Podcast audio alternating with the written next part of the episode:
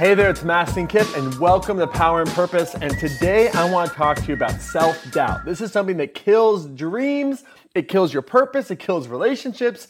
Ultimately, it can even kill you, right? How do we get rid of self doubt? So, we got to understand what self doubt's all about. So, first of all, it's important to know that self doubt is not necessarily a bad thing. If you don't know something and you're doubting that you know something, it's important to learn, right? But the thing is, when it comes to living your purpose, when it comes to living out loud, when it comes to living your best life, this is a different story. So there's skills. Like if you're like, hey, I don't know how to perform open heart surgery, and maybe I'll watch a YouTube video, not the best idea, right? You should doubt that skill. But when it comes to your intuition or that gut feeling or knowing what's best for you, you know what's best for you. And chances are in the past, You've made decisions that were based in fear, based in survival, based in not who you really are, and you've learned to, on some level, doubt yourself because maybe the decisions that you're making haven't worked out so well.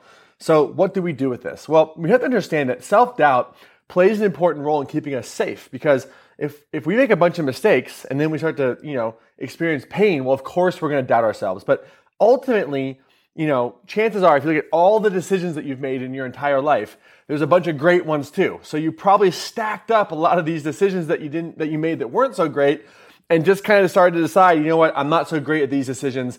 If I start to become decisive, if I start to move forward, if I start to trust myself, I will die. That's what the nervous system believes. But nothing could be further from the truth. So here's what you got to learn how to do. Instead of doubting your intuition and trusting your fear, we want to doubt your fear and trust your intuition. So what this means is in that place of really in your gut, being guided from that intuitive side, that gut level decision. This is where we want to make decisions from. And it's got to be bold. So if you could just pause for a moment and notice where you're feeling doubt in your body. So if there's a decision that you're scared to make, if there's, you know, some doubt creeping up about putting yourself out there in any way or up in your game or saying I love you, just go to that part of your body for a moment. Go to that part of your body and notice where you're feeling that self doubt. Notice it. And then all you got to do is ask that part of yourself, doubt, what do you need from me?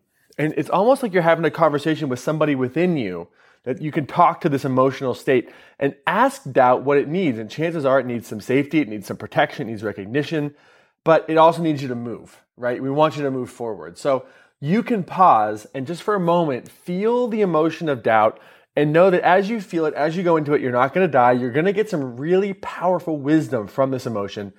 And then what you want to do is move forward anyway, because that doubtful part of yourself, it's designed to keep you safe. But if you're going to grow into your purpose, if you're going to grow to that next level of success, of love, of, you know, abundance, then it's important to really learn how to make decisive gut level decisions and to move forward regardless of the self doubt. Because ultimately we all doubt ourselves. Ultimately, none of us really know what we're doing.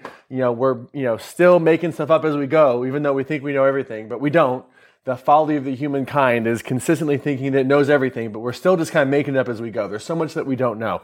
But ultimately, our intuition is connected to a power greater than us and what's true is you know more than you know that you know. You know? you know more than you know that you know. So it's about making that gut level decision to leave the relationship, to say I love you, to go all in on your business, to ask for a raise, to quit your job and start your business. Like whatever it is, we want to rip off that band-aid and get you into action. You don't got to do it all at once. Just take baby steps, but learn to doubt your fear and trust your intuition instead of trusting your fear and doubting your intuition. Trust your intuition and doubt your fear.